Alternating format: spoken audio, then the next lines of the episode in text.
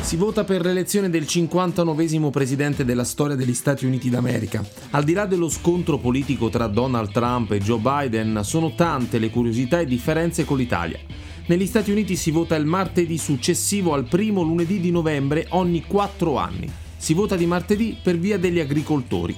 A metà Ottocento, quando la maggior parte degli americani lavorava in campagna, la domenica era il giorno in cui si andava in chiesa e il mercoledì c'era il mercato. Così fu scelto il martedì come giorno per le votazioni, in modo da dare agli elettori il lunedì per viaggiare dalla loro sede al seggio elettorale della contea ed essere a casa in tempo per il mercato. Il super martedì è diventato una tradizione, come il giorno del ringraziamento. Non sono i cittadini a eleggere il Presidente degli Stati Uniti, ma 538 grandi elettori riuniti a Washington. Il loro numero è pari alla somma dei deputati e dei senatori di ogni Stato.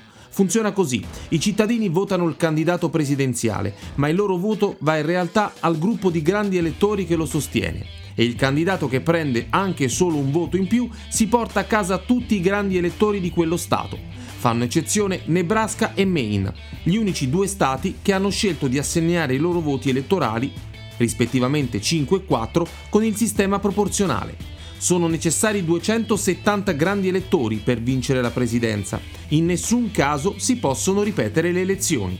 Se nessun candidato alla carica di Presidente degli Stati Uniti raggiunge il quorum, la decisione finale viene presa dalla Camera dei rappresentanti, che sceglierà fra i primi tre candidati che hanno raggiunto il maggior numero di voti.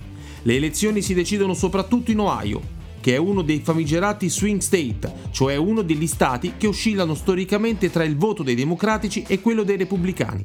Non esiste una direttiva nazionale sul sistema di voto e ogni stato fa più o meno a modo suo. Vanno al voto oltre 240 milioni di persone che abbiano compiuto i 18 anni di età.